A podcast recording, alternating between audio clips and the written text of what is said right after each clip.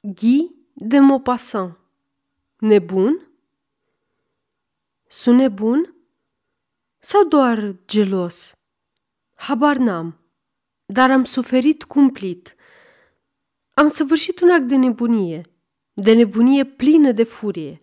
E adevărat, dar gelozia sufocantă, dar iubirea exaltată, trădată, condamnată, dar durerea abominabilă pe care o îndur, toate astea nu sunt de ajuns pentru a mă face să comit crime și nebunii, fără a fi cu adevărat stăpânul unei inimi sau a unei minți de criminal?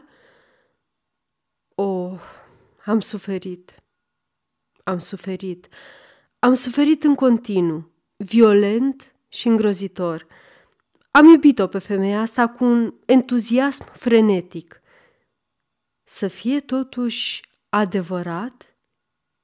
Am iubit-o? Nu, nu, nu. M-a posedat, trup și suflet. M-a invadat. M-a legat. Am fost. Sunt obiectul ei. Jucăria ei. Aparțin surâsului, gurii ei, privirii, liniilor corpului său, formei chipului său, gâfâi sub forța dominatoare a înfățișării exterioare. Dar pe ea, pe femeia care are toate astea, pe ființa din acest trup, o urăsc, o disprețuiesc, o detest. Întotdeauna am urât, am disprețuit-o, am detestat-o, căci era perfidă, crudă, murdară, impură. Este femeia pierzaniei, Animalul senzual și prefăcut, lipsit de suflet, iar gândirea ei nu este niciodată liberă și însuflețitoare ca aerul. Este bestie umană, ba încă și mai puțin de atât. Este doar un pântec, o minunăție de carne moale și rotundă în care sălășluiește infamia. La început, legătura noastră a fost stranie și delicioasă în brațele ei, mereu deschise, măsleia de puteri furia unei dorințe de nepotolit, ca și cum m-ar fi însetat.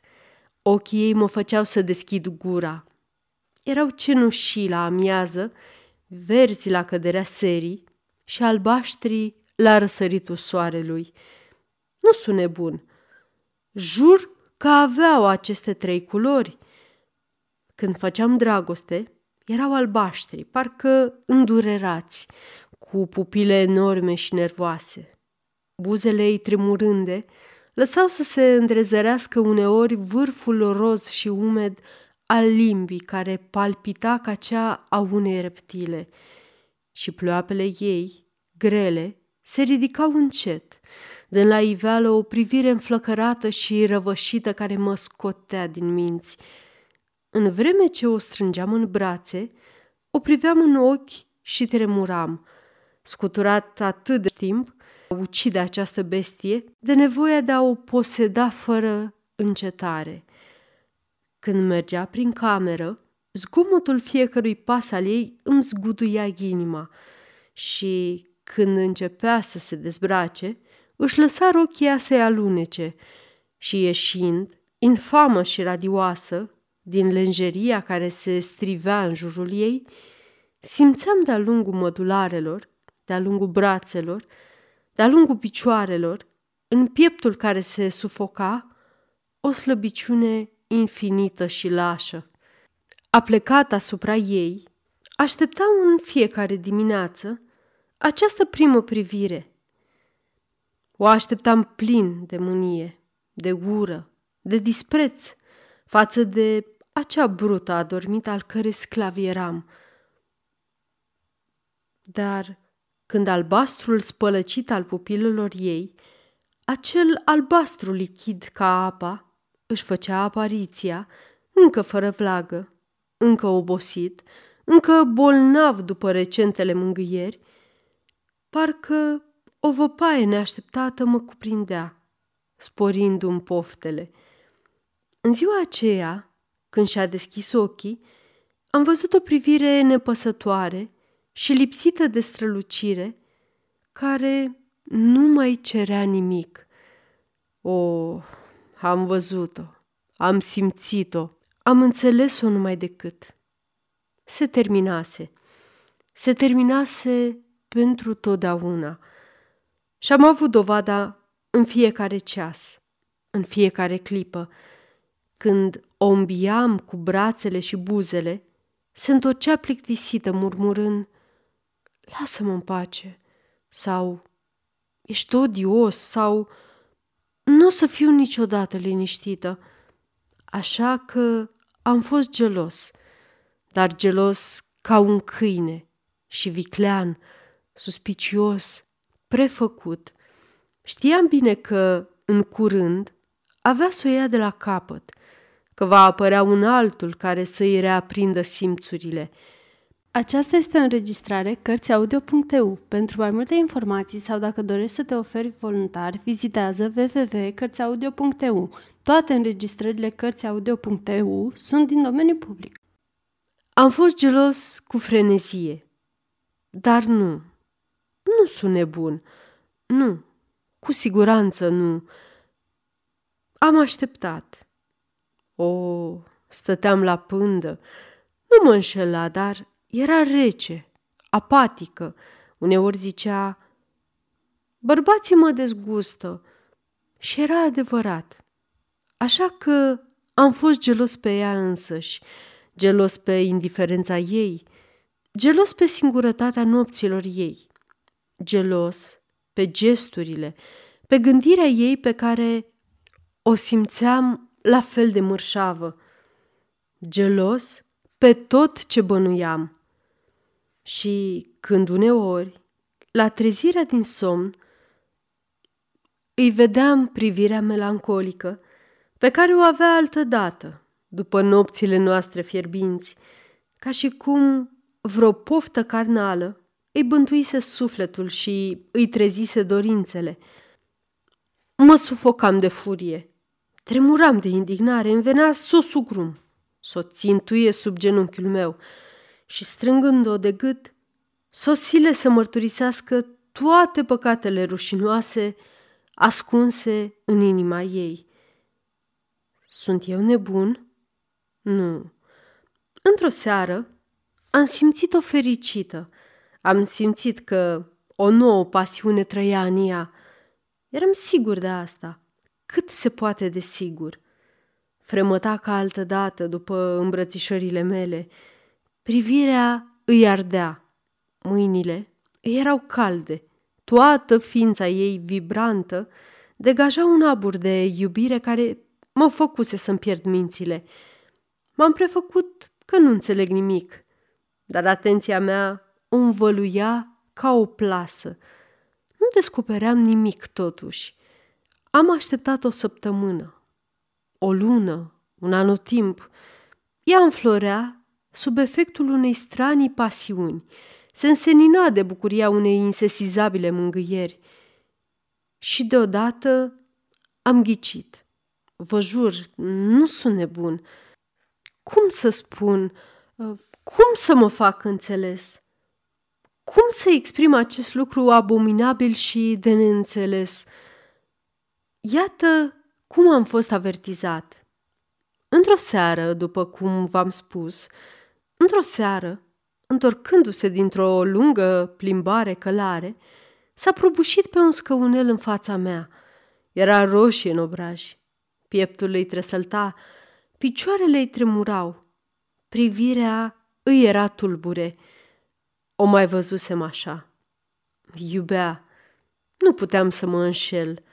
Atunci, pierzându-mi cumpătul, ca să nu mai văd, m-am întors spre fereastră și am zărit un servitor ducând de căpăstru, spre grajd, calul ei mare care se ridica pe picioarele dinapoi.